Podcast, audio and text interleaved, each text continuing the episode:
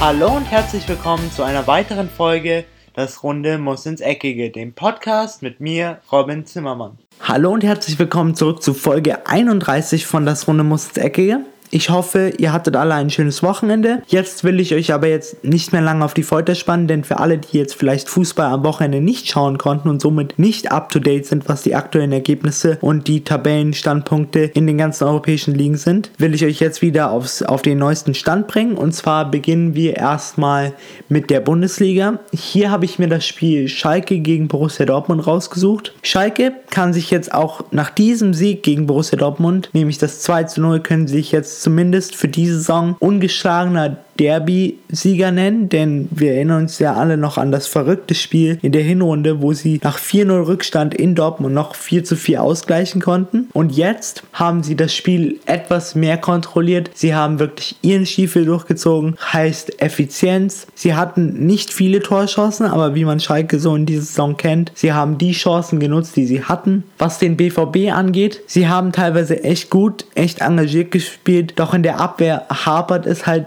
nach wie vor, was man insbesondere im Spiel gegen Bayern München gesehen hat. Aber auch hier hat man halt den Klassenunterschied aktuell zwischen beiden Mannschaften gesehen und warum Schalke aktuell auf Platz 2 steht und warum Borussia Dortmund aktuell nicht direkter Bayern-Verfolger ist, sondern etwas weiter hinten abgeschlagen und wegen des Sieges jetzt nur noch 5 Punkte weg von den Europa League, Europa League Plätzen ist. Also es kann auch heißen, dass wir den BVB nächstes Jahr nicht in der Champions League sehen, wenn es für die Mannschaft von Peter Stöger weiter so geht. Und ich persönlich hoffe natürlich, dass der BVB noch am Ende das Ruder rumreißen kann und trotz der Verletzung jetzt von Michi Batshuayi, der sich in dem Spiel gegen Schalke am Knöchel verletzt hat, die Diagnose ist aktuell Knöchelbruch. Von daher müssen sie wahrscheinlich schauen, wie sie ihn kompensieren können. Aber, und ich bin mir sicher, dass Borussia Dortmund das mit viel Wille und mit viel Arbeit noch rumreißen kann und dass wir dann den BVB trotz der Niederlage jetzt gegen Schalke 04 nächstes Jahr in der Champions League sehen werden. Die Tore von, von Schalke wurden zum einen in der 50. Minute durch Jevgen Konoplyanka und der FC Schalke 04 mit 1-0 in Führung gebracht und in der 82. Minute verdient machte dann Naido den Deckel drauf und zwar mit dem 2-0. Die anderen Ergebnisse an diesem Wochenende waren Wolfsburg gegen den FC Augsburg. Hier tritt für mich Wolfsburg so ein bisschen im Punkto Abstiegskampf auf der Stelle, denn es geht für sie wirklich nicht voran und es kann immer noch sein, insbesondere wenn Mainz heute gewinnt gegen den SC Freiburg, dass wir wieder mal den VfL Wolfsburg im zweiten Jahr in Folge auf dem Relegationsplatz sehen und ich bin mir sicher, das fände die Autostadt Wolfsburg und insbesondere der Sponsor VW überhaupt nicht lustig. Von daher glaube ich, dass sich der Wolfsburg nochmal ordentlich zusammenreißen muss, dass Bruno Labbadia seinen Männern Bayern auf gut Deutsch gesagt mal ordentlich in den Arsch treten muss, damit sie das Ruder noch rumreißen, genauso wie Borussia Dortmund und am Ende nicht auf dem Relegationsplatz landen. Dann Bayern 04 Leverkusen, die erneut gegen einen direkten Konkurrenten, und zwar in dem Fall Eintracht Frankfurt, mit 4 zu 1 gewinnen. Hertha BSC knipst wahrscheinlich dem ersten FC Köln die Lichter aus und zwar gewinnt, gewinnen die Hauptstädter 2 zu 1 gegen die Domstädter. TSG Hoffenheim und der Hamburger SV trennen sich 2 zu 0 für TSG Hoffenheim. VfB Stuttgart und Hannover, die beiden Aufsteiger, trennen sich 1 zu 1. Bayern gewinnt das altbekannte und traditionelle Duell gegen Borussia Mönchengladbach mit 5 zu 1. Bremen Bremen gegen RB Leipzig mit 1 zu 1 und holt so einen wichtigen Punkt im Punkto Abstiegskampf. Und wie gerade eben schon gesagt, der SC Freiburg Mainz 05 spielen morgen noch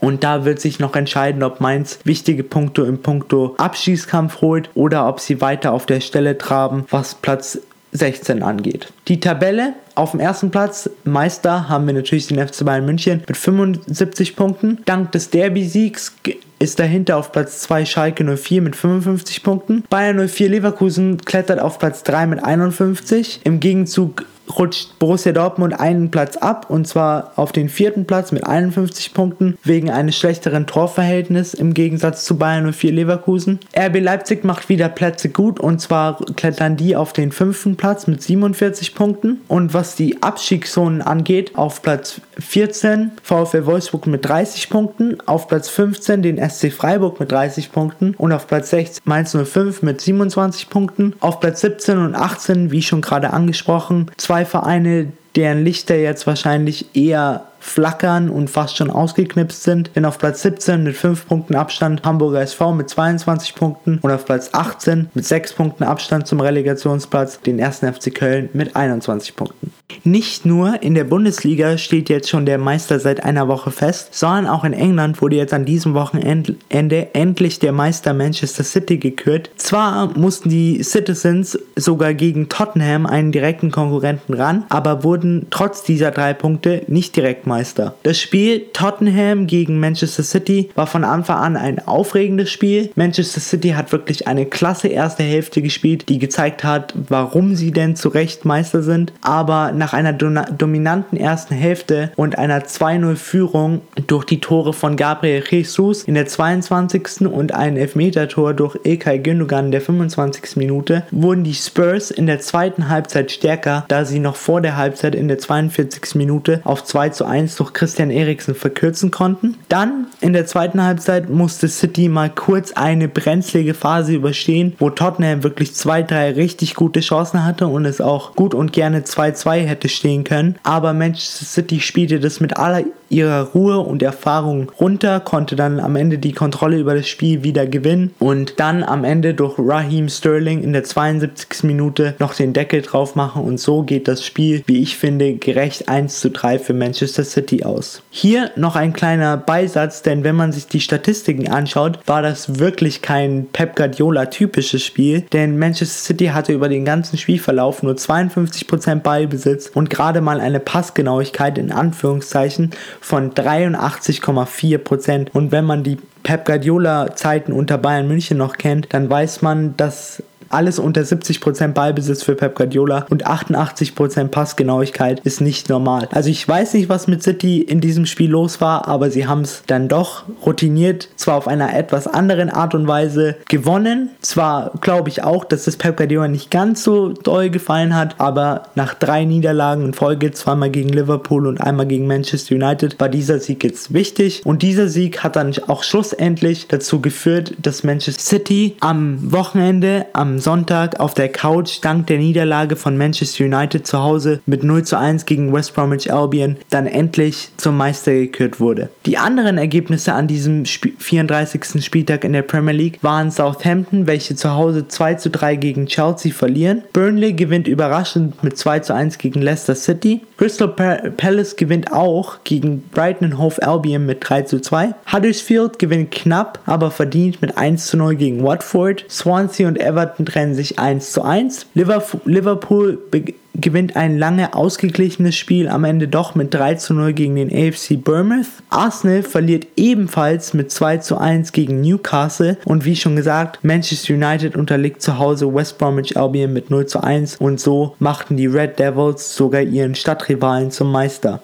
Heute spielt dann noch West Ham United gegen Stoke City. Was die Tabelle angeht, vorne haben wir jetzt den Meister auf dem ersten Platz Manchester City mit 87 Punkten, die Red Devils auf Platz 2 mit 71 Punkten, auf Platz 3 die Männer von Klopp mit 70 Punkten, auf Platz 4 Tottenham mit 67 Punkten und auf Platz 5 den FC Chelsea mit 60 Punkten. Dahinter etwas weiter abgeschlagen haben wir dann noch die Mannschaft von Wenger mit 54 Punkten. Was die Abstiegsplätze angeht, auf Platz 17 Swansea mit 33 Punkten, auf Platz 18 Southampton mit 28 Punkten, auf Platz 19 Stoke City mit 27 und die Mannschaft, die Manchester City zum Meisterschuss endlich gemacht hat, West Bromwich Albion auf, auf Platz 20 mit 24 Punkten. In Spanien steht der Meister auch schon fast fest, aber auch nur fast, denn rein rechnerisch kann der FC Barcelona noch von Atletico Madrid, was das Meisterschaftsrennen angeht, überholt werden. Doch Barcelona macht so weiter wie gewohnt von ihnen, denn trotz der 3-0 Niederlage gegen den AS Rom Rom unter der Woche in der Champions League traten sie an diesem Wochenende wieder mal gegen einen starken Konkurrenten an und zwar gegen den FC Valencia. Hier konnte der FC Barcelona zu Hause mit 2 zu 1 gewinnen durch die Tore in der 15. Minute durch Luis Suarez und der 51. Minute durch Samuel Umtiti. In der 87. Minute konnte dann Valencia nochmal kurz auf 2 zu 1 durch einen Elfmeter von Dani Parejo verkürzen, aber es reichte schlussendlich nicht, denn der FC Barcelona spielte das sehr routiniert routiniert, nutzten, nutzten ihre wenigen Chancen, haben einfach so gespielt, wie man sie kennt. Tiki-Taka, sie haben das Spiel von Beginn an kontrolliert. Der FC Valencia fand meinen Geschmack überhaupt nicht statt, trotz ihrer vielen Offensivkräfte wie Sasa, wie Guedes, wie Dani Parejo. Es hat mir einfach diese, dieser Wille und diese Mut, dieser Mut gefehlt,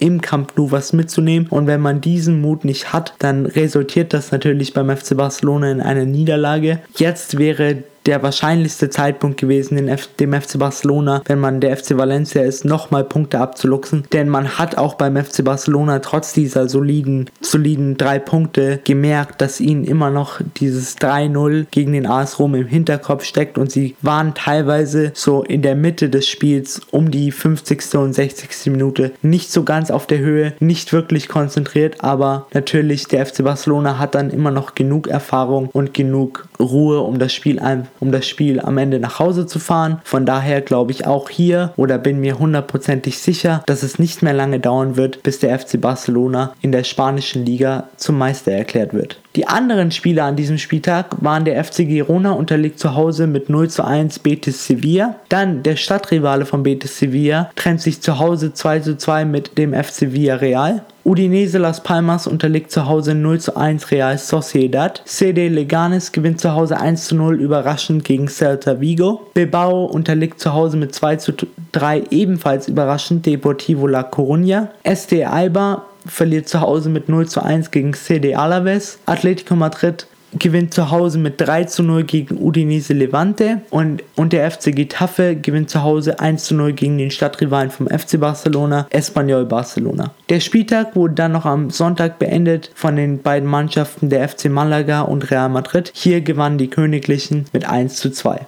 Was die Tabelle angeht, vorne nach 32 Spieltagen den FC Barcelona mit 82 Punkten. Dahinter haben wir Atletico Madrid mit 71 Punkten, Real Madrid mit 67 Punkten und auf Platz 4 dank der Niederlage einen Platz abgerutscht, den FC Valencia mit 65 Punkten. Auf den Europa League Plätzen auf Platz 5 Betis Sevilla mit 52, auf Platz 6 den FC Villarreal mit 48 und auf der Champions League Qualifikation den FC Sevilla mit 47 Punkten.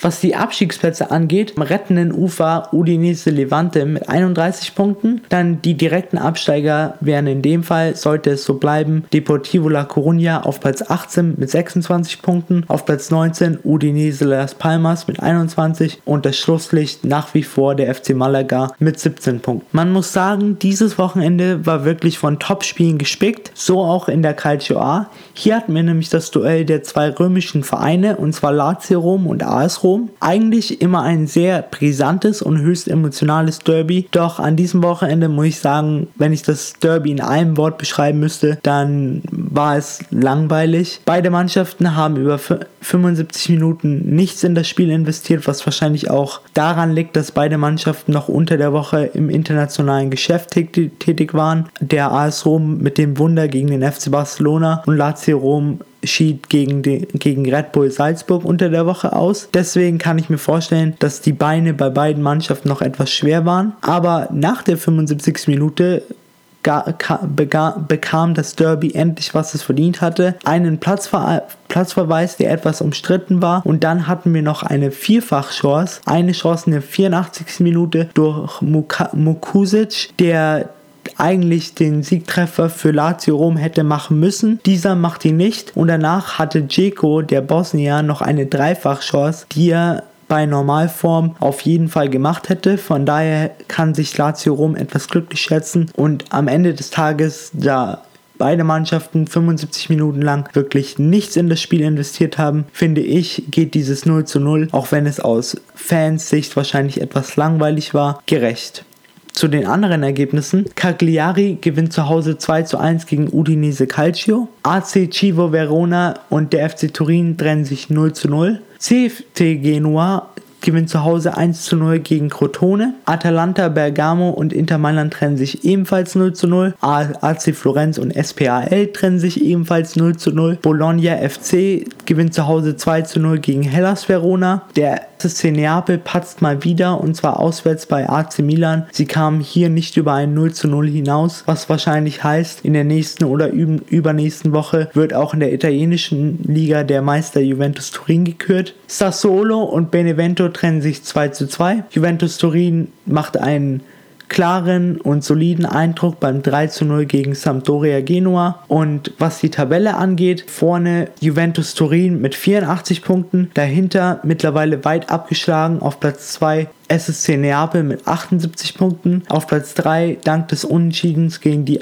gegen Lazio Rom klettert AS Rom mit 61 Punkten. Auf Platz 4 Lazio Rom mit 61 Punkten. Auf dem Europa League Platz Inter Mailand mit 60 Punkten. Und auf der Europa League Qualifikation dicht verfolgt von AC Florenz den AC Milan. Was die Abstiegsplätze auch in der Calcio A angeht, auf Platz 15 steht aktuell Sassuolo mit 31 Punkten. Auf Platz 16 Chivo Verona mit 30 Punkten. Auf Platz 17 SPAL mit 28 Punkten. Und zu den direkten Abstiegsplätzen auf Platz 18 steht aktuell Crotone mit 27, auf Platz 19 Hella Verona mit 25 und nach wie vor weit abgeschlagen, nichts verändert seit der letzten Woche, steht Benevento mit 14 Punkten.